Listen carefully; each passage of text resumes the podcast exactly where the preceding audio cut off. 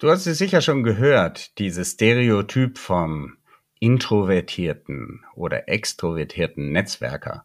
Menschen, denen es leichter fallen soll oder manchen, die es natürlich mitbekommen haben, andere, die Schwierigkeiten haben beim Networking. Ja, es gibt aber auch die ambivertierten Menschen und überhaupt, wie Menschen Stress empfinden beim Netzwerken oder bei anderen Tätigkeiten. Das ist sehr personenabhängig. Es gibt eine Person, die sagt von sich, abends sind dann auch gerne mal meine Worte aus, aufgebraucht und so entsteht bei mir dann die Gefahr, dass ich ausbrenne. Das und noch viel mehr bespreche ich mit Professor Laura von Gilsa. Sie ist Organisationspsychologin von der renommierten Fresenius Hochschule. Und wenn dich das interessiert und du die ganzen weiteren Themen, wie zum Beispiel, was für ein Erholungstyp du bist, wie man Arbeitszeiten heute neu verhandeln sollen, wenn du darüber mehr erfahren willst, dann bleib jetzt dran bei meiner sehr spannenden Gästin heute im Podcast. Herzlich willkommen zu Blue RM, dem Podcast, der dir zeigt, wie du mehr und bessere B2B-Geschäftsbeziehungen aufbaust und schneller an dein Ziel kommst. Und hier ist dein Gastgeber, Dominik von Braun.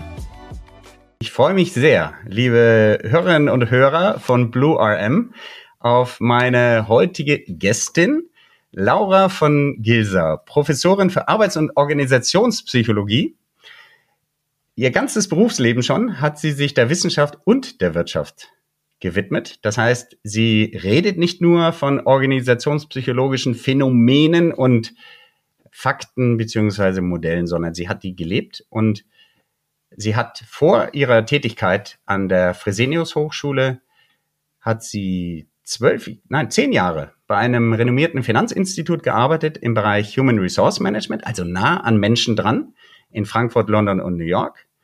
Sie ist inzwischen auch als Beraterin und Speakerin tätig mit ihrem mit ihrem Mindstyle Salon, einem psychologischen Salon, über den wir sicher heute auch sprechen wollen, ähm, zeigt sie psychologische Erkenntnisse und bewährte Techniken, die bei Menschen funktionieren. Und die Erholung und Lebensfreude anheben bzw. steigern helfen und zu einem zufriedenen Leben uns verhelfen. Und wer will das nicht? Kann ich nur sagen. Laura liebt es, ihr Wissen weiterzugeben und ihr Antrieb, ihr Why ist es, dieses Wissen dann auch in die Anwendung zu bringen. Das finde ich sehr gut. Man sagt ja Book Smart, also nur die Sachen in der Theorie zu wissen und äh, Street Smart oder Real, äh, wie sagt man, die Anwendung ist ein großer Unterschied.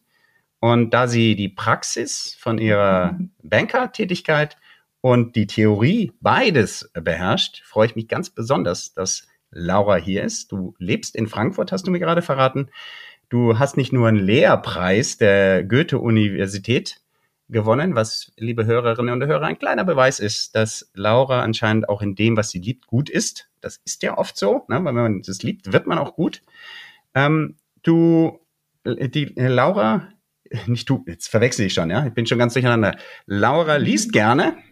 Das passt auch gut, wenn man Professorin sein will, aber nicht nur die wissenschaftlichen Sachen, sondern auch Ken Follett und die Stories, also auch die schönen Dinge des Lebens. Laura hat drei Kinder und ist heute unser Gast. Ich freue mich sehr, dass wir heute sprechen über das Thema Relationship Management. Laura, herzlich willkommen bei Blue RM. Vielen, Vielen lieben Dank, Dominik, für diese tolle Anmoderation und die Einladung. Ich freue mich sehr über unser Gespräch heute. Ja, wir haben im Vorfeld erstmal an der Technik geschraubt, dass wir das überhaupt zusammenbringen und deswegen, äh, dass alle technischen Über äh, äh, Hürden haben wir überwunden. Und ähm, heute sprechen wir über Psychologie beim Netzwerken. New Work ist ein großes Thema bei dir. Willst du uns vielleicht vorab verraten? Ja, Business, Business Networking, was bedeutet das für dich, Laura? bedeutet für mich Kontakte knüpfen und halten mit ganz verschiedenen Menschen und ähm, Ziel ist es, sich dann gegenseitig auch unterstützen zu können in diversen Themen. Mhm. Sich unterstützen. Jetzt gibt es ja einige, die sagen, Business Networking, ich will Umsatz machen. Ja. Also ich finde, also Umsatz unterstützen für dich zusammenzubringen sein. Ja, für mich bedeutet Networking einfach, dass ich ein Netz an Kontakten habe, die ich ähm, gegebenenfalls eben ansprechen kann, wenn ich Hilfe brauche, wenn ich Inspiration möchte, Wissen austauschen. Und natürlich ist es nicht verboten, auch Umsatz zu machen, ja. Wenn ich ähm, irgendwie in, denke, ich habe ein gutes Produkt, was jemandem aus meinem Netzwerk ähm, weiterhelfen könnte, dann ist mhm. es absolut legitim, das auch anzubieten, keine Frage. Und ich hätte auch nichts dagegen, ähm, wenn ein Netzwerkpartner, Partnerin von mir mir sein, ihr Produkt anbietet, ne, wenn das passen könnte. Aber das sollte meiner Meinung nach nicht das Hauptziel sein. Und ich finde es auch ganz fürchterlich, wenn man jetzt neue Kontakte knüpft, zum Beispiel auf LinkedIn oder so, und dann kriegt man sofort eine Nachricht, schau mal hier, ich habe diesen das Produkt, möchtest du das mal kostenlos testen oder kaufen? Da denke ich so, du, also das ist jetzt eigentlich nicht der Grund, warum ich mich mit dir verknüpfe, dass du sofort mit der Tür ins Haus fällst. Also das verstehe ich nicht unter Networking. Mhm. Ja, das heißt, dieses Überfallartige, wenn Leute dich anschreiben und sofort sagen, hey, äh, ich habe was zu verkaufen, ja, ähm, das ist nicht das, was du im Kopf hast bei Networking. Nee, also das ist nicht meins. Aber ich bin immer so höflich und schreibe zurück, da muss ich an mir arbeiten. Ja, ja. ähm, wir haben im Vorfeld über New Work 4.0 schon gesprochen. Was ist das? Beruflich und privates, ähm, wie, wie spielt, hol uns da mal ein bisschen ab. Was ist New, New Work 4.0 für Laura? Ja, also bei New Work, oder man, man muss unterscheiden New Work und Future of Work. Ähm, ich beschäftige mich als Arbeits- und Organisationspsychologin eigentlich mit beidem. New Work 4.0, ähm, da sprechen wir vor allem natürlich bei Büroberufen, ne, müssen wir ja mal sagen, es gilt nicht für alle Berufe, da gibt es natürlich wahnsinnig große Veränderungen, zum Beispiel Arbeitsort, Arbeitszeit, Arbeitsmittel. Ähm, und da müssen wir schauen, dass natürlich die Menschen weiterhin gesund und produktiv arbeiten können ähm, unter den neuen gegebenen Umständen, dass alles neu verhandelt wird auch zwischen Arbeitgeber und Arbeitnehmer ähm, und dass sich natürlich auch Dinge wie Arbeitsschutzgesetze und so weiter verändern müssen, ähm, damit wir eben diese neuen Möglichkeiten auch gut ähm, und sicher anwenden können. Für mich ganz, ganz viel im Umbruch, weil noch nie hat so ein schneller, rasanter Wandel stattgefunden, wie es derzeit stattfindet. Ähm, und von daher muss sich da einfach vieles verändern und das hat noch nicht stattgefunden, weil da vieles noch ausgehandelt wird. Von daher kann ich hier noch gar nicht so genau sagen, was New Work 4.0 ist, weil wir uns ja. da, glaube ich, noch in einer rasanten Transformation befinden. Ähm, aber das ist für mich eigentlich der, der, das Wesen von New Work, dass eben eine unheimliche große Veränderung stattfindet. Also, dass wir in der Veränderung sind, ich glaube, das würden wir alle irgendwie unterstreichen. Wir haben jetzt auch krisenartige Phänomene, die das eine oder andere auch äh, beschleunigen, ne? also Kriegsszenarien, aber auch Pandemien und ähnliches, mehr Unsicherheit als vor, Inflationsängste und so, dass wir also in einem starken Veränderungsprozess uns als Gesellschaft befinden. Da bin ich sofort ja, dabei. Aber mhm. kannst du sagen, wo und, und, und wenn ich es richtig verstanden habe, sagst du, ich weiß auch noch nicht genau, wo das hinführen wird. Ähm, das aber wo kommen wir denn her? Wo kommen wir denn her? Sagen wir mal das Gegenbild, wo du sagst, das wird es so nicht mehr geben. Naja, wir kommen ja her, sagen wir vor Corona. Ja. Ähm, da wurde natürlich auch schon viel mit digitalen Hilfsmitteln gearbeitet, aber da ist jeder fünf Tage ins Büro gegangen, also jedenfalls die Leute, die nicht selbstständig waren. Da hat man äh, in der Regel noch äh, die Stechuhr betätigt, natürlich auch nicht alle, aber in irgendeiner Art und Weise wurde schon die Arbeitszeit oder die Anwesenheit kontrolliert. Mhm. Da wurden Ziele gesetzt, äh, die dann eben abgearbeitet wurden und daraufhin hat man dann seine leistungsorientierte Vergütung in der Regel bekommen, einen kleinen Bonus. Ähm, solche Dinge. Und Corona hat es natürlich mächtig durcheinandergewirbelt. Die digitalen Möglichkeiten wurden viel mhm. mehr genutzt haben vielleicht einige Firmen ähm, schon vorher auch gemacht, aber nicht in der breiten Masse, die Videocalls und alles.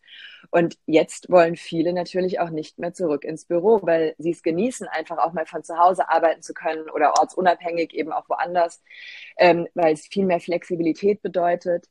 Und von daher, das meinte ich, da ist jetzt unheimlich viel Veränderung da. Und da müssen wir halt jetzt gucken, wie sich das weiterentwickelt, weil ich nehme jedenfalls so wahr, viele Arbeitgeber hätten schon gern wieder so den Weg zurück. Ja, die Leute wieder im Büro, dass man die doch wieder ein bisschen mehr kontrollieren kann.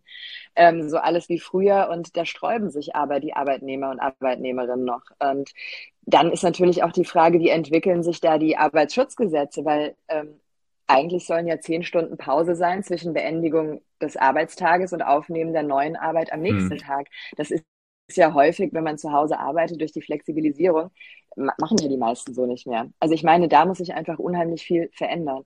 Und natürlich auch Thema Führung, Arbeitsweise, man kann nicht mehr die Leute kontrollieren. Das war ja auch früher eigentlich schon bei Wissensarbeitern nur ein Gefühl der Kontrolle äh, oder Sicherheit, aber keine wirkliche, weil man weiß ja nicht, was im Kopf der Menschen vorgeht, auch wenn sie im Büro mhm. sitzen.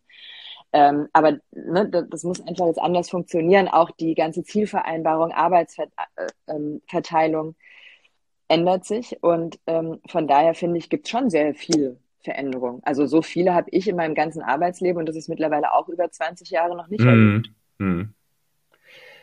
Mir war das ganz neu. Äh, ich erinnere mich, du hast auch im Vorgespräch von Arbeitsschutzmaßnahmen gesprochen. Also mhm. gibt es wirklich mhm. eine Regelung irgendwo kodifiziert, dass quasi eine ja. Pause von zehn Stunden mindestens drin sein mhm. muss? Mhm. Genau. Wer? Ja. Und das ist ein Arbeitsschutzgesetz oder was? Ja. Mhm. Und man darf eigentlich auch nicht länger als zehn Stunden pro Tag arbeiten. Ja. Es gibt mal Ausnahmen, aber jetzt nicht äh, am Stück über Monate. Ja. Ähm, also äh, exklusive Pause natürlich, wenn du Pause dazu rechnest, also 10 Stunden 45. Also und die ganzen Sachen, ähm, Arbeitsunfälle, also Wegeunfälle auch. Deswegen mhm. hat man ja eigentlich auch früher ein- und ausgestochen, dass man wusste, hat man jetzt einen Unfall zum Beispiel auf dem Rückweg von der Arbeit oder nicht. Also mhm. Also Versicherungsschutzthemen. Das ist jetzt alles nicht sexy und interessant für viele, aber wenn irgendwas passiert, dann doch. Ja. Also von daher, ähm, und was mir halt auch aufgefallen ist, während der Corona-Zeit, da mussten ja einfach schnell sozusagen Entscheidungen getroffen werden und Maßnahmen, dass trotzdem äh, die Menschen arbeitsfähig bleiben. Und ja. da wurde halt ganz viel entschieden, ohne ja auch immer auf die Gesetze zu achten oder auf solche Maßnahmen. Das war ja auch gut und richtig. Aber jetzt muss man eben das halt sauber bekommen und auch die Themen wirklich ausdiskutieren und klar, finde ich, kommunizieren, wer darf wie lange von wo arbeiten oder muss im Büro sein, weil es ist ja häufig so, je nach Führungskraft wird es entschieden und gilt nicht fürs ganze Unternehmen und dann gibt es eben auch ähm, ja, Ungerechtigkeiten, die wahrgenommen werden. Also solche Dinge, finde ich, müssen jetzt einfach mal richtig sozusagen von Unternehmen klarer kommuniziert und durchgezogen werden und nicht mehr nur, wie es bei Corona war, wir, wir wurschteln uns jetzt mal durch ja. und machen das, weil irgendwann hört es wieder auf, sondern wir haben jetzt halt eine neue Realität und dann müssen wir gucken, wie die aussieht. Ja, das, äh, da sprichst du was Gutes an. Wir haben das auch ja mit unserer Firma Wunderpen mitbekommen, ähm, mhm. besonders im Vertrieb, wo wir ja wirklich mit den Leuten äh, gesprochen haben, die dann auf einmal alle im, im Büro, äh, also zu Hause waren. Mhm. Du, äh, alle haben natürlich das gleich mit der Kamera ausprobiert, dann siehst du, oh, okay, äh, das ist jetzt das Arbeitsumfeld, da hat sich jetzt mhm. wirklich was getan. Ähm, komplett anderes Gefühl. Natürlich auch äh, ich sag mal, bei in Sachen Beziehungsaufbau sehr hilfreich zu sehen, fand ich jedenfalls, dass du, dass die anderen auch Menschen sind. Und dass du, wenn du, wie in deinem Fall, ein einjähriges Kind hast, ja, oder ja, da so ein paar Stöpsel rumlaufen, dass du da irgendwie jonglieren musst. Und das macht uns auch ja. menschlich, hat uns auch teilweise viel näher gebracht, fand ich. Mhm. Auf der anderen Seite, äh, dieses, ich bin ja hier in Berlin, ne, gibt es diese Startup-Mentalität, der wird ja quasi verlangt von dir, dass du 24 Stunden erreichbar bist über die, über die vielen, mhm. vielen Kanäle, die es inzwischen gibt. Und äh, WhatsApp ist für mich so ein Beispiel. Ich habe mich sehr lange gesträubt gegen die Nutzung von WhatsApp, weil ich gesehen habe, dass das sehr viele auch sehr schnell eben geschäftlich sowohl als auch privat nutzen. Und aus dem Grund habe ich übrigens eine zweite Telefonnummer, wo sozusagen für den Inner Circle. Ja, das ist sehr gut.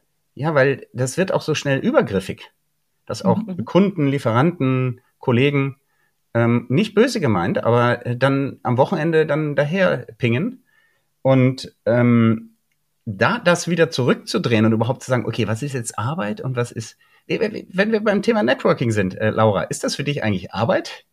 Müsste da die Stechuhr an, an, angestaltet werden oder ist es eher privat für dich? Also für mich persönlich ist es keine Arbeit, weil ich liebe einfach den Umgang mit Menschen, egal wo ich bin und warte, ja. ob er beim Arzt ist oder im Supermarkt oder keine Ahnung, jetzt am Strand äh, im Urlaub. Ich komme immer mit Menschen ins Gespräch, ja. weil ich das liebe. Ja. Und, ja. und ich liebe es halt, Kontakte zu knüpfen und andere dann wieder, ähm, also sozusagen zu kontakten, ja, wenn ich denke, das passt zu irgendeinem Thema. Von daher macht mir persönlich das unheimlich viel Spaß, aber ich glaube schon, dass es für einige Menschen auch tatsächlich Arbeitszeit ist, die das einfach wirklich nur beruflich nutzen und von daher für die das auch Arbeitszeit ist. Finde ich auch total legitim. eine Sache wollte ich noch ergänzen, das habe ich nämlich eben nicht gesagt, weil äh, ist mir wieder eingefallen, als du eben drüber gesprochen hast, Verknüpfung beruflich Privates und äh, wenn man die Leute gesehen hat, die von zu Hause gearbeitet haben. Eine Sache ist ganz wichtig, weißt du, viele arbeiten zehn Stunden am Tag am Küchentisch mit einem schlechten Stuhl. Ja? ja. Das wird es im Büro nie geben, weil da sind Leute, die drauf achten und da hast du gute Arbeitsmittel. Da muss einfach auch sichergestellt sein, dass Menschen das zu Hause auch haben, weil es einfach für die Gesundheit ne, langfristig wichtig ist, für die ja. körperliche. Und für die mentale Gesundheit ist es enorm wichtig, auch Pausen zu schaffen, Erholung. Und das ist natürlich schwierig, wenn man lebt und arbeitet an einem Ort. Da braucht man ganz andere Strategien, wie man das vielleicht ähm, braucht, wenn man ins Büro geht oder irgendwo extern und dann heimkommt. Also da gibt's einfach Sachen, das ist neu für uns Menschen und da müssen wir eine, eine viel größere Selbststeuerung haben, auch durch die neuen digitalen Möglichkeiten. Ich meine, heutzutage kannst du 24 Stunden lang shoppen. Ja. ja, früher ging das bis 8 Uhr äh, oder, oder ganz früher bis 6 Uhr, keine Ahnung. Heute 24 Stunden. Also wir brauchen ganz starke Willenskräfte und Selbststeuerung, um uns da einfach ähm, im Zaum zu halten, bei vielen Dingen. Auch, dass wir genug Schlaf bekommen, Ne, weil du kannst immer noch am Handy rumdaddeln oder eine Netflix-Serie nach der anderen gucken. Früher hast du um acht einen Film geguckt, der war um zehn vorbei und dann war gut, ja. Ja. Und heute kannst du halt alles wieder. Und das ist, das ist ganz enorm, die Veränderung für uns Menschen ähm, und was wir für neue Kompetenzen brauchen. Und das natürlich nicht nur im Privatleben, sondern auch im Arbeitskontext. Das stimmt, ja. Das ist auch eine, so eine schleichende Bewegung gewesen, wenn ich, ja. wenn ich mir zum Beispiel meine Eltern anschaue, die bis heute nicht in der Lage sind, online Tickets zu kaufen, ne? was für dich und mich mhm. und unsere Kids sowieso komplett normal ist. Aber wenn man mal überlegt, dass es früher so, so eine Airline wie Lufthansa, die hatte Büros oder eben mhm. Reiseagenturen als Partner, also Vertriebspunkte, wo man hingegangen ist, um sein Ticket äh, zu kaufen, sich beraten zu lassen und so weiter. Dieser Prozess ist ja komplett digitalisiert, ausgelagert und eingespart mhm. worden. Und die Themen, wie ich denn jetzt eigentlich auch bezahle und so, ist komplett kann ich es mir überhaupt leisten? Äh, Mache ich hier einen Fehler? Neulich hat mein Sohn vor lauter Hektik aus Versehen ein super günstiges Bahnticket gekauft, aber fürs falsche Datum. Ja, ja diese Dinge sind alle auf den Kunden abgewälzt und ähm, dementsprechend muss ich da irgendwie neue Kompetenz entwickeln. Und beim Arbeiten ist das ja eben auch so, ne? Ähm, ja. Abschalten können. Was hältst du eigentlich von so Maßnahmen? Manche Firmen, ich glaube, große Konzerne sind das eher, die sagen, am Wochenende werden keine E-Mails weitergeleitet und so. Solche Maßnahmen findest du die gut? Ähm, das ist genauso ein Thema wie die Quote. Ja. Also ich finde es gut, zumindest für den Beginn oder für eine gewisse Zeit mal, dass ganz klar geregelt ist, am Wochenende keine E-Mails oder zum Beispiel nach 10 Uhr abends ähm, gehen keine E-Mails raus oder ab morgens um 6. Ja. Aber natürlich wenn wir uns überlegen, für das einzelne Individuum kann es durchaus sinnvoll sein, auch mal am Wochenende zu arbeiten. Also bei mir zum Beispiel mit drei Kindern. Ja. Ich finde es super, auch am Wochenende zu arbeiten, weil da kann mein Mann auf die Kinder aufpassen ich kann mal in Ruhe, sage ich mal, arbeiten. Dafür ja. mache ich unter der Woche weniger. Ja. Also diese Flexibilität ist natürlich schon toll. Es ist immer die Frage, ob es ausgenutzt wird. Deswegen ist das so eine Sache, ne? Also ob ich das gut finde oder nicht sagen wir mal so, für, für, die, für den großen Durchschnitt finde ich solche Regelungen gut, weil sich viele überarbeiten. Ja, weil ähm, weil die rund um die Uhr arbeiten und keine eigenen Grenzen kennen, es häufig auch schwer ist, je nachdem, welche Führungskraft man hat und wie die Werte in einem Team sind, also wie da die, die Arbeitsnormen und Werte sind, mhm. ob ich da alles High-Performer drin habe, wo eigentlich erwartet wird, dass ich sofort auf eine E-Mail antworte, egal um welche Uhrzeit sie kommt, da kann ich mich ganz schwer zurückziehen, mhm. weil dann habe ich natürlich Angst, dass ich als Low-Performer gelte, dass ich vielleicht aussortiert werde. Ja, das ist nicht so einfach wie man sich das denkt, so macht doch einfach nicht mit. Ja, so funktioniert es ja auch nicht. Es gibt ja auch Gruppendruck und soziale Normen. Also von daher, da hängt ganz viel natürlich auch von der Führungskraft ab, wie das gelebt wird. Mhm. Genauso, wenn eine Führungskraft sagt, natürlich, wenn ihr krank seid, bleibt zu Hause, sie sich aber selbst krank zur Arbeit schleppt, dann ist es einfach ein unbewusstes Zeichen für die Mitarbeiter, Mitarbeiterinnen, dies auch zu tun. Ja. Ja, also ich muss da immer als Führungskraft zum Beispiel auch Vorbild sein und die Regeln, die ich vorgebe, auch tatsächlich leben. Mhm. Mhm. Ähm, also ne, deswegen ist es vielschichtig. Aber ich bin eigentlich ein Befürworter, eher die Menschen zu schützen, also solche Regeln vorzugeben. Und dann fallen halt die, die, für die die Flexibilität gut wäre, hinten runter oder man kann vielleicht dann auch ein paar Ausnahmen definieren. Mhm. Ähm, aber eigentlich finde ich, sollte man die Arbeitnehmer schützen. Das ist für mich immer das als Arbeitspsychologin das oberste Ziel. Mhm. Interessant. Es wird ja auch viel von Burnout gesprochen. Mhm. Nimmt das tatsächlich zu? Nicht nur gesprochen. Ja, ne, nimmt, nimmt das zu? Also kannst du das nachweisen? Definitiv. Ja. Also es gibt so viele Fälle, das zeigen nicht nur die Krankenkassenstudien, sondern auch ganz viele andere psychologische Forschung, dass einfach diese ähm, Erschöpfung oder also Burnout, da ist ja immer noch die Diskussion, was ist Burnout? Viele sagen, es sei eine Erschöpfungsdepression, wie auch immer. Also es ist ein Zustand der Erschöpfung, definitiv, ähm, dass der stark zunimmt. Das ist meiner Meinung nach nicht nur wegen der Arbeit. Arbeitsstressoren, sondern da kommt vieles zusammen. Da kommen Probleme im Privatleben zusammen, mit Arbeitsstressoren, ähm, mangelnde Erholung, die ganze Beschleunigung insgesamt in unserer heutigen Welt. Weil das ist ja eigentlich der Witz. Normalerweise sollen uns die technischen Hilfsmittel ja zu mehr Ruhe und weniger Arbeit ähm, ja. verhelfen. Ja, weil früher hat ein Brief eine Woche gedauert, jetzt eine E-Mail eine Sekunde, aber dadurch potenziert sich halt alles. Ja. Und keiner sagt eigentlich, oh, jetzt habe ich mal eine E-Mail verschickt, wie früher einen Brief, jetzt mache ich mal Päuschen, sondern nein, ich nutze diese gesparte Zeit, also in Anführungsstrichen, um noch mehr zu leisten. Und dann ist man in einem Hamsterrad. Und das ist eben diese Beschleunigung unseres Lebens. Und auch, dass wir immer mehr machen können mit weniger Aufwand. Also das meinte ich mit Netflix-Serien. Früher musste man dann noch in die ähm, Videothek fahren. Ja, und ja. Wenn, wenn man die Videos geguckt hat, musste man nochmal hinfahren. Die hatte dann aber vielleicht zu und dann ging es halt nicht mehr. Und heute ist nur noch die Serie ein Klick entfernt. Ähm, und das ist natürlich schön zeitsparend, aber dadurch packen wir halt ganz viel in 24 Stunden rein. Mhm. Also, diese natürlichen Rhythmen, die wir früher hatten, die gehen immer mehr verloren. Und das ist für unseren Körper und für die Psyche eben schlecht. Mhm. Mhm. Was, was würdest du uns raten? Ähm, mehr erholen. Ja.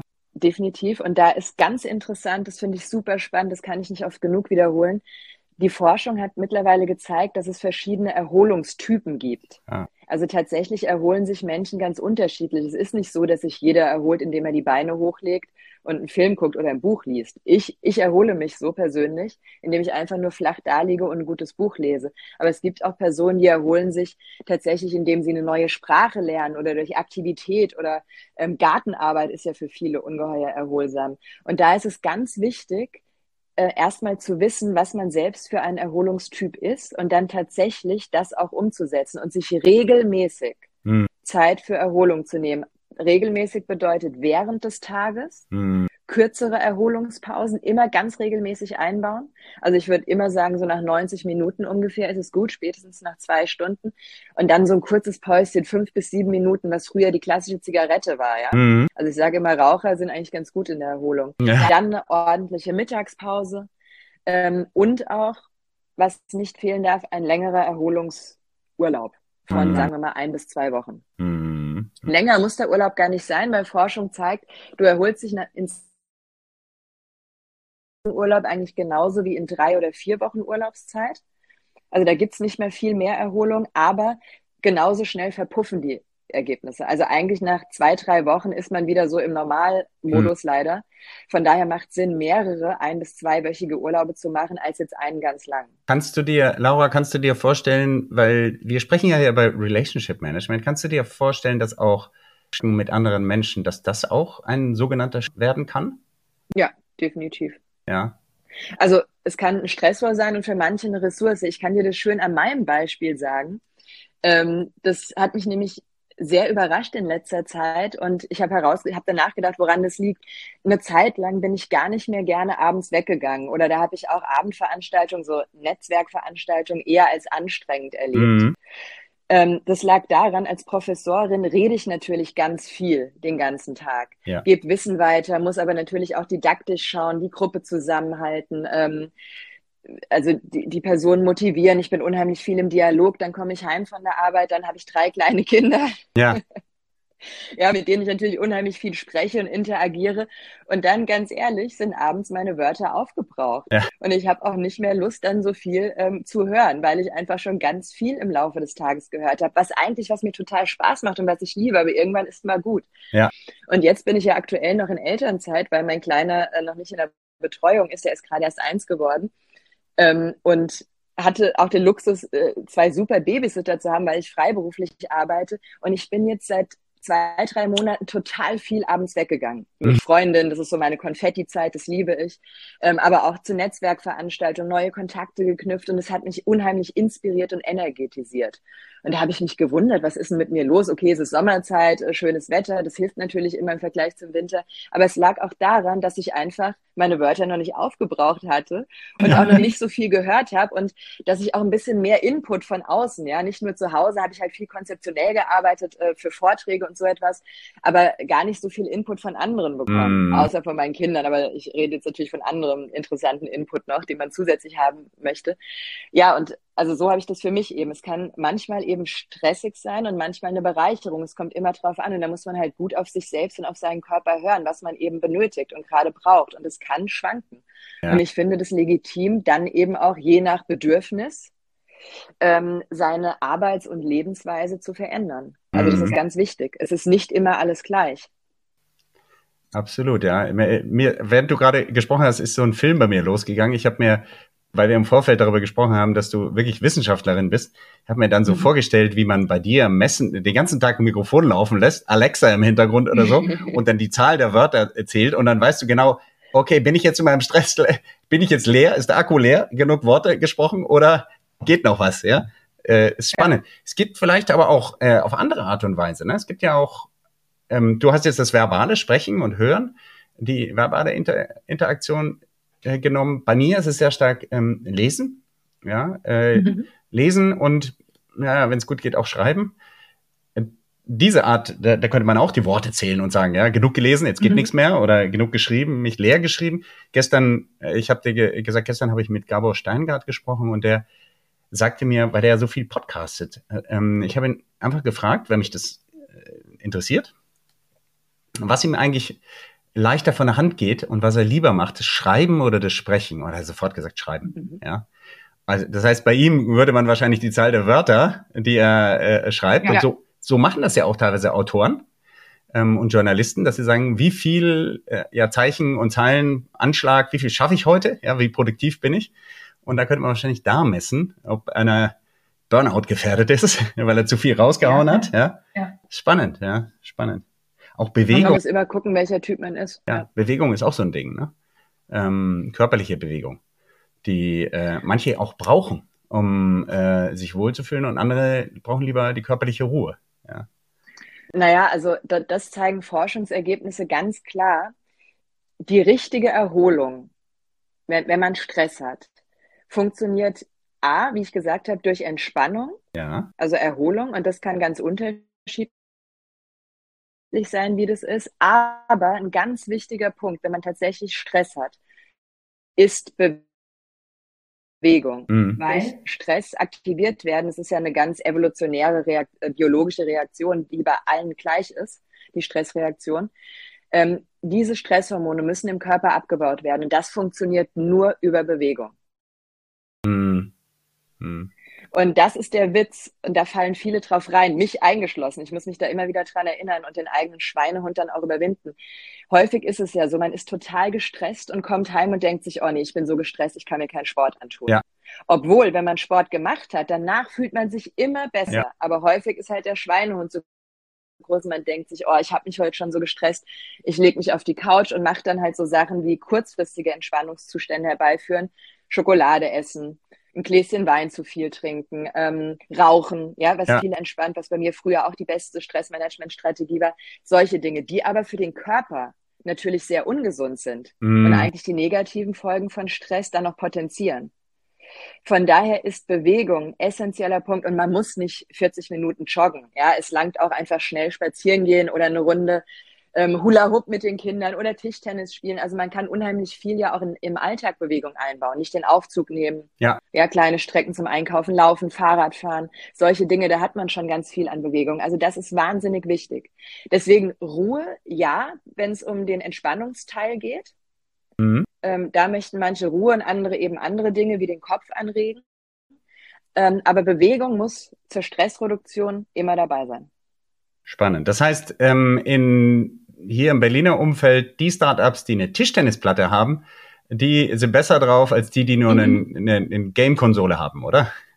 Genau, ja. so ist es. Wobei das Spielerische, habe ich äh, gelesen, soll auch helfen. um uns ein bisschen rauszubringen mhm. aus dem, sag mal, mehr dem rational, äh, ja, äh, dem, dem, dem, dem analytisch-rationalen. Äh, ist das auch richtig, ja? ja? Ja, das stimmt. Also da gibt es auch Forschungsergebnisse dazu, dass dieses Gamification, das ist ja ein Trend, dass der unheimlich hilft. Es liegt aber auch daran einfach, dass äh, das Spaß bringt. Mhm. Ja, nicht nur Arbeit, sondern mit Spaß verbinden. Ähm, oder auch was Neues einfach erleben. Ne? Und dabei etwas lernen oder Leistung zeigen. Also es geht gar nicht unbedingt so, dass man ähm, ja, jetzt, jetzt, jetzt ganz viel ähm, dadurch neues Potenzial erwirbt, sondern einfach tatsächlich, dass man eine Arbeit mit mehr Spaß erledigt und deswegen mehr mit Motivation dranbleibt. Das ist natürlich auch so ein großer Faktor. Hm. Aber finde ich eine tolle Sache, auf jeden Fall. Männer und Frauen. Mhm. Unterscheiden die sich eigentlich in der, in der Art und Weise, wie sie netzwerken? Ja, würde ich schon sagen. Und ich finde, das siehst du schon von, bei Kindern. Das sieht man schon bei Wenn Kindern?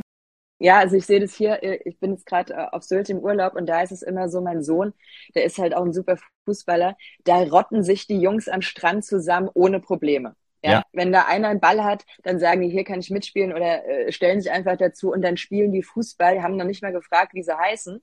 Ja, und treffen sich aber jeden Tag wieder und, oder wissen gerade so den Namen, aber da wird nicht viel mehr eruiert mhm. ähm, und haben eine tolle Zeit. Und die Mädchen, die sprechen sich nicht an und sagen, wollen wir zusammenspielen. Mhm. Ja, im Zweifel. Also so erlebe ich das, dass die eine viel größere Hürde haben und das finde ich zieht sich durch das ganze Leben.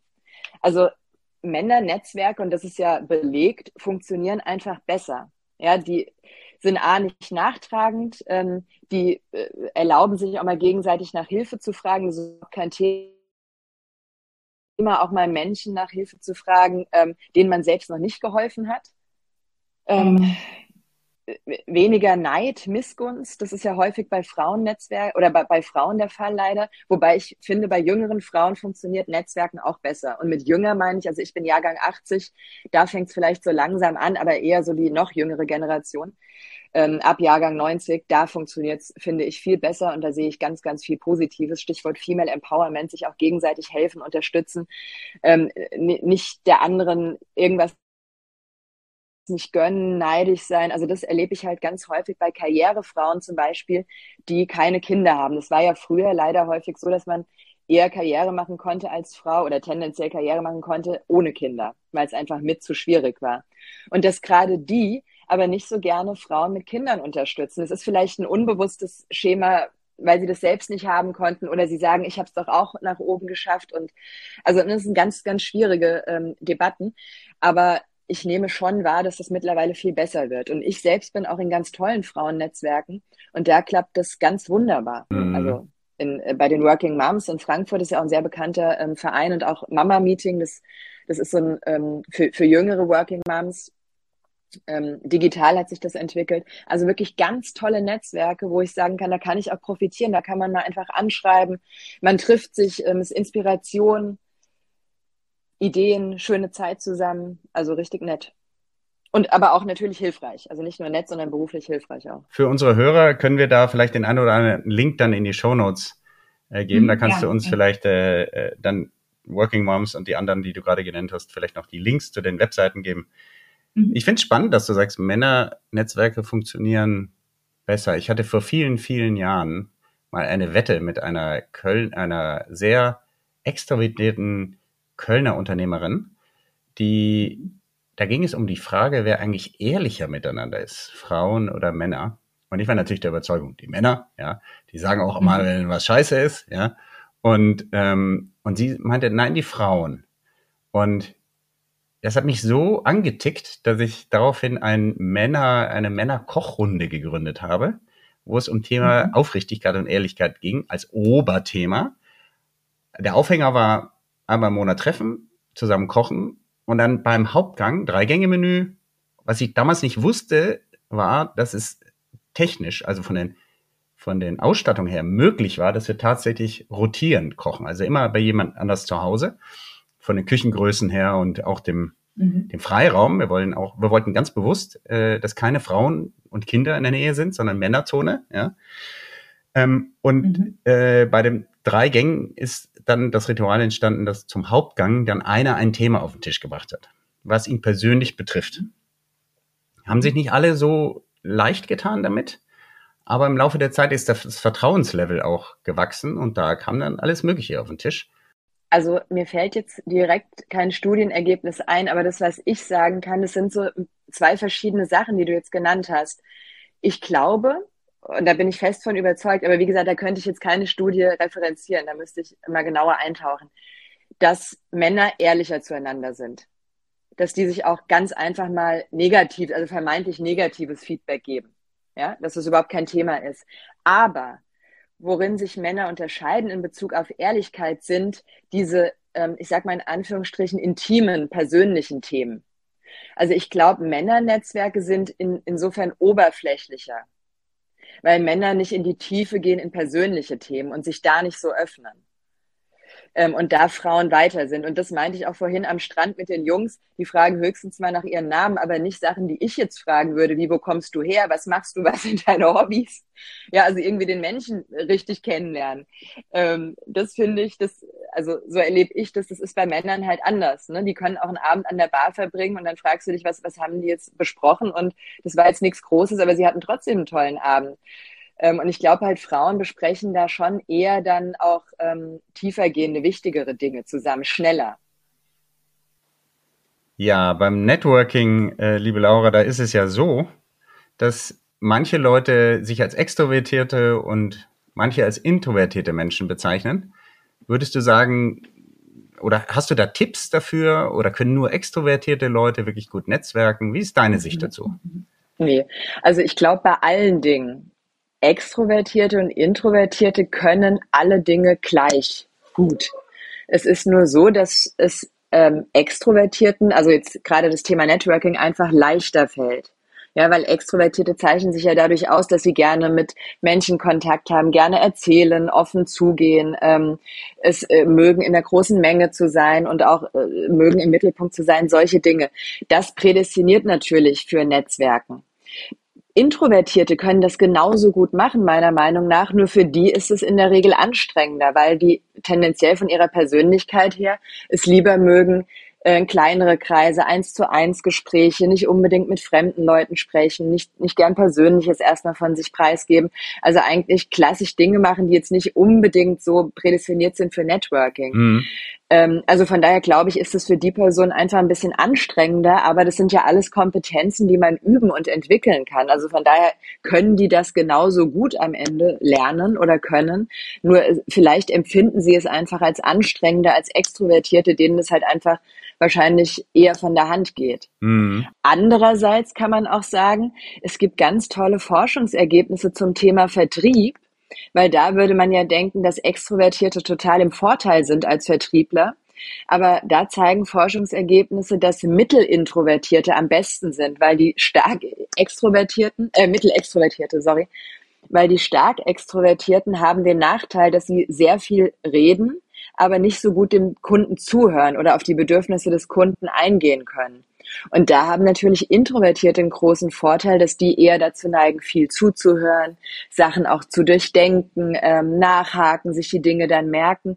Also von daher haben die durchaus auch ähm, inhärente Stärken oder Kompetenzen, die für den Beziehungsaufbau oder vor allem auch für die Beziehungspflege ja, was ja zum Networking dazugehört, nicht nur ein Netzwerk aufzubauen, sondern es auch zu pflegen, ähm, gut sind, weil die halt auch gerne, wie gesagt, zuhören, sich Dinge merken, nachfragen. Ähm, also insofern das dann auch hilft, um einfach äh, gute Beziehungen dann auch längerfristig herzustellen. Hm, hm. Ja, ist interessant. Würdest du dir zutrauen, schon einen ersten Eindruck ähm, zu mir äh, zu geben? Das heißt, glaubst du, ich bin eher extrovertiert oder eher introvertiert? Ist jetzt gemein, die Frage. Ja, also bei unserem Erstkontakt habe ich gedacht, du bist stark extrovertiert. Ja.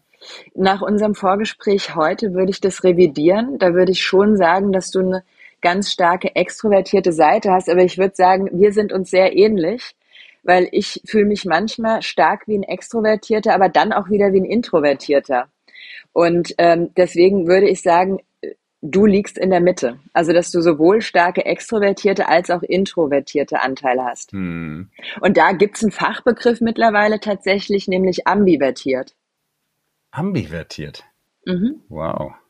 Weil die Forschung gezeigt hat, ähm, es gibt in der Tat ähm, Personen, die weder stark extrovertiert noch stark introvertiert sind, aber die auch nicht, wo man nicht sagen kann, ähm, die liegen einfach in der Mitte. Mhm. Ja, und haben so gar nichts von beiden. Würdest du sagen, dass das dann, ja, dass das dann Rollen oder Aufgaben bezogen sehr stark schwanken kann? Ja, oder auch ähm, äh, Tagesform tatsächlich. Ah, ja. Nicht nur Rollen, sondern wie ich es vorhin gesagt habe, ähm, eigentlich energetisiert mich persönlich die Arbeit mit Menschen oder das Zusammensein mit Menschen. Aber wenn es eine Art von zu viel ist, bin ich dann auch tatsächlich am liebsten alleine. Oder ich habe auch Sachen, die mache ich sehr gerne alleine. Ja, äh, geht mir genauso. Ähm, ne? So, und das wär, wäre für welche, die nur in der Mitte sind, die gar nichts von beiden stark sind, eher nicht so der Fall. Ja, jetzt. Was bist du denn nach deiner Einschätzung? Ich, ich würde mich als eher introvertiert bezeichnen. Und die ah, extrovertierten Anteile habe ich entwickelt oder ähm, sagen wir mal so, als ähm, notwendig erkannt, um kom zu kommunizieren. Denn mhm. Wenn du nicht auf Leute zugehst, kannst du ja ewig warten, dass du, stell dir vor, du stehst am Marktplatz, ja, und wartest darauf, dass du angesprochen wirst. Es ist, äh, dauert halt mhm. viel, viel länger und vielleicht sind es auch die falschen Leute, die dich ansprechen, als wenn du sagst, na gut, ich bewege mich jetzt, ich trete mir jetzt quasi in den eigenen Hintern und gehe mal auf Leute zu. Ja, das ist eher so dieses Bild, mhm. wiewohl ich tatsächlich auf dem Marktplatz stehen, also unter uns am liebsten sitzen mit einem schönen Kaffee äh, kann, stundenlang und mir die Leute mhm. anschauen kann, ohne in Kontakt ja, zu treten. Das kann ich auch, herrlich. Ja. ja. Und mir dann Geschichten überlegen, wo die herkommen, was sie gerade beschäftigt äh, und so weiter.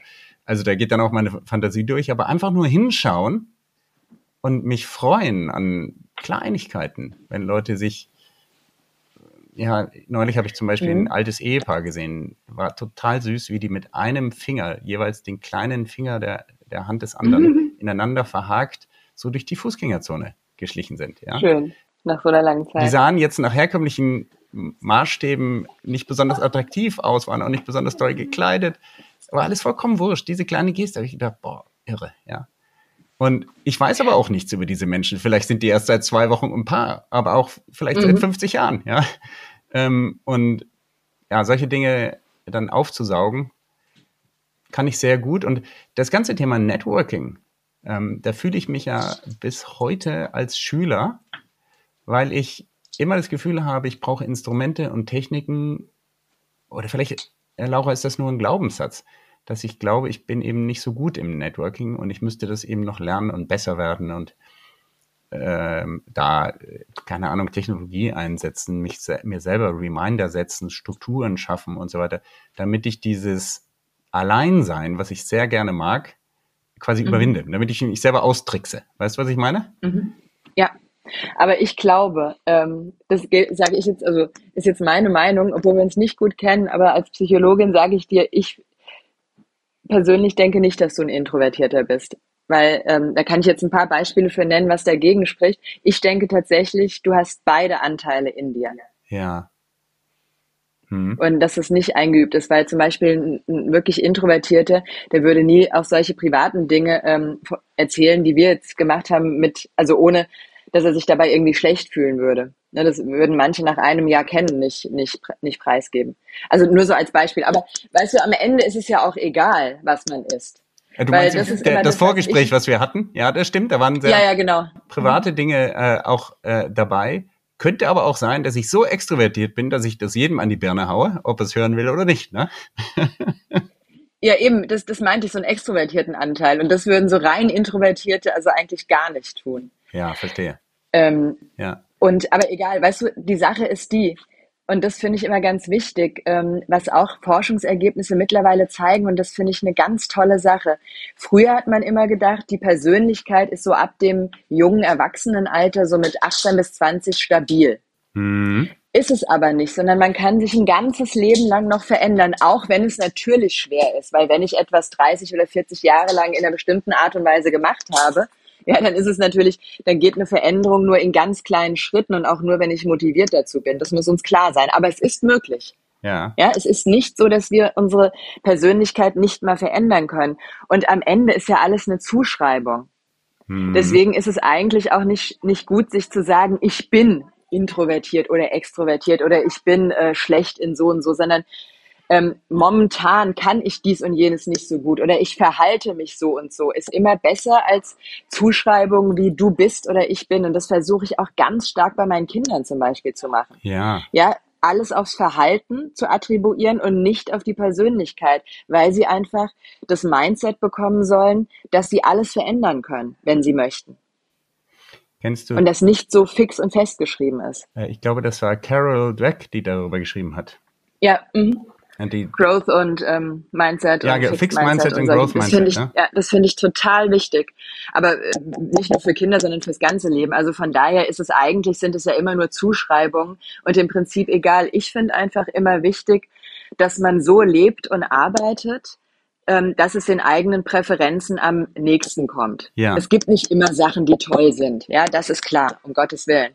Ähm, aber so im Großteil, dass es, dass die Arbeitsanforderungen oder auch die Lebensweisen, dass die zu den eigenen Präferenzen größtenteils passen. Ja. Dass man sich nicht zu sehr anstrengen muss, um sozusagen die Anforderungen des Lebens zu bewältigen. Mhm. Und dann kann man glücklich und zufrieden leben und auch nicht zu sehr gestresst. Wobei, also das will ich auch sagen, Stress gehört zum Leben dazu, weil ansonsten wäre es auch total langweilig. Ja. Stress ist nicht das Problem, sondern die mangelnde Erholung und Dauerstress. Aber einfach mal Stress zu haben, eine stressige Situation ist nicht das Thema, ne, sondern in der Regel kann man die ja auch bewältigen mit den Kompetenzen, die man hat, wenn man eben nach seinen eigenen Bedürfnissen oder sich so die Umwelt schafft, dass man da ein gutes Leben führen kann. Hm. Hm. Ja, sehr spannend. Und was das Thema Introversion oder Extroversion angeht, ähm, ich habe ein neues Wort gelernt, äh, ambivertiert, äh, am, Ambiversion. Ähm, Ja. Ich, ich sage in meinen Coachings und Workshops auch immer wieder, wenn ich das lernen kann, kannst du das auch. Ja. Mhm. Und das ist fast eigentlich, äh, glaube ich, ganz gut zusammen, was du gerade gesagt hast. Äh, wir können unsere Persönlichkeit durchaus weiterentwickeln und zwar Auf jeden Fall. und dieses Denken in ich bin so und so ist ähm, quasi die erste eigene Schranke, die ich mir selber setze. Ne? Wenn ich so Ja. mit mir spreche, mit mir im Kopf, dann kill ich wahrscheinlich mein Wachstumspotenzial. Ne? Ja, sehr, sehr spannend, Laura. Ähm, es gibt in meinem ähm, Podcast eine Frage, die ich gleich stellen möchte. Die Frage nämlich, die du, äh, was die Hörer zum Thema Networking, die sie sich selber stellen sollten. Welche Frage sollten sich unsere Hörer stellen, damit sie besser werden können im Networking? Diese Frage kannst du gleich beantworten, bitte. Vorher Mhm. bitte ich alle, die hier zuhören, Falls ihr das noch nicht gemacht habt, geht auf blue-rm.com und abonniert diesen Podcast und gebt auch Ratings ab. Denn je mehr ähm, Abonnenten wir haben, desto besser wissen wir, wie die Folgen ankommen. Und vor allen Dingen ist es auch motivierend für mich und mein Team, mit steigender Hörerzahl zu sehen, dass die Nische größer ist, in der wir sind. Die Nische Relationship Management, Business Relationship Management. Und wir machen das ja für euch und nicht für uns. Also geht hin und ihr könnt für alle bekannten Podcast-Plattformen kostenfrei natürlich diesen Podcast abonnieren und macht das bitte. So, jetzt Laura, jetzt zurück zur Frage. Welche Frage sollen sich unsere Hörer stellen, damit sie besser im Networking werden? Naja, also für mich ist immer bei allem Dingen, die ich mache, ganz wichtig zu fragen, warum mache ich das? Was habe ich für ein Ziel? Oder was ist mein Bedürfnis dahinter? Mhm. Und je nachdem, warum ich Netzworking mache, äh, das war jetzt die Verbindung zwischen Deutsch und Englisch, warum ich Networking mache, wenn ich sage, ich möchte das tatsächlich rein beruflich nutzen, um da berufliche Ziele zu erreichen, vielleicht auch mehr Umsatz zu generieren, wie auch immer, dann muss ich vielleicht andere Methoden, Techniken anwenden und mehr Zeit investieren, als wenn, wenn mein Ziel einfach ist, Inspirationen zu sammeln, ähm, Kontakt mit inspirierenden und netten Personen zu haben, ne, dann kann ich andere Strategien fahren und auch vielleicht auch weniger oder unregelmäßig Zeit aufwenden. Mhm. Also die Frage, Also das wäre für mich einfach das Wichtigste. zu welchem Zweck mache ich das, oder? Genau, ja, warum? Sehr gut. Ja, ich fasse mal zusammen. Das ist so ein bisschen Tradition, dass ich versuche, wir haben über so viele Dinge gesprochen. Und wie vermutet, könnten wir wahrscheinlich noch drei weitere Sendungen füllen. Wir haben heute gesprochen über dein Ziel beim Business Networking. du hast, du hast uns davon erzählt, dass das Unterstützen der Menschen gegenseitig für dich wichtig ist, aber auch Inspiration und Wissen äh, zu bekommen. Wir haben gesprochen über New Work, die räumlichen und die digitalen Komponenten, Komponenten dabei. Dann sind wir gekommen zum Arbeitsschutz, weil wir heute nicht so genau sagen können, wie lange und von wo wir arbeiten. Hast du uns immer wieder oder mehrfach darauf hingewiesen, dass wir die Arbeitszeit und die Art und Weise, wie wir arbeiten, neu verhandeln sollten. Stichwort Arbeitsmittel, Pausen, Regelungen versus Flexibilität. Ähm, wir haben kurz das Thema High Performer äh, gestreift, diese schnelle Antworten und dass wir da als Führungskräfte darauf achten sollten, dass wir da nicht vielleicht ein falsches Vorbild setzen oder das eben positiv gesprochen richtig vorleben, wenn wir auch die Pausenzeiten zwischendrin ernst nehmen wollen. Das Thema Arbeitnehmerschützen ist bei dir ganz hoch. Das ist mehrfach ähm, zur Sprache äh, ge äh, gekommen. Wir haben in dem Zusammenhang natürlich auch über die Themen Burnout gesprochen, Stressoren und ähm, es gibt aber auch natürliche Settings, wo du sagst, in, oder, oder der einzelne Mensch ist empfänglicher oder weniger empfänglich für Stressoren im herkömmlichen Sinne. Wir haben über Erholungstypen gesprochen. Du hast eben nochmal gesagt, Stress ist nicht das Problem, sondern die mangelnde Erholung. Auch da gibt es Unterschiede. Manche hauen sich einfach hin und müssen körperlich Ruhe haben, andere suchen schnell wieder auch geistige oder körperliche Aktivitäten. Und du sagst, für alle ist eines wichtig, bewegt euch, denn das baut in jedem Fall den Stress ab. Wir haben sogar über Urlaubszeiten gesprochen, Erholungszeiten. Du sagst ähm, 90, alle 90 bis 120 Minuten während eines Arbeitstages. Danach soll dann spätestens eine kurze Pause sein, ordentliche Mittagspause und Urlaub, sagst du, ein bis zwei Wochen. Das sind so wichtige Rahmen, wo du sagst, die brauchen wir beim Thema Erholung. Ja, und was ich sehr spannend fand, ähm, wie entsteht eigentlich überhaupt das Ausbrennen? Bei dir haben wir das Thema Reden oder die Wörter, die du pro Tag sprichst, identifizieren können. Das fand ich sehr spannend. Abends sind meine Wörter aufgebraucht, habe ich als Zitat mir notiert. Wir haben gesprochen über Männer und Frauen, wie das bei Networking unterschiedlich funktioniert. Da sagst du, Männer, Netzwerke funktionieren irgendwie besser. Um, ähm, hast aber uns gleichzeitig auch gesagt, dass sich da seit den 1990er Jahrgängen in deiner Wahrnehmung, also Geburtsjahrgängen, dass sich da sehr viel im Bereich ähm, Frauennetzwerke, Women Empowerment ähm, getan hat und dass da sehr viel aufgeholt wird.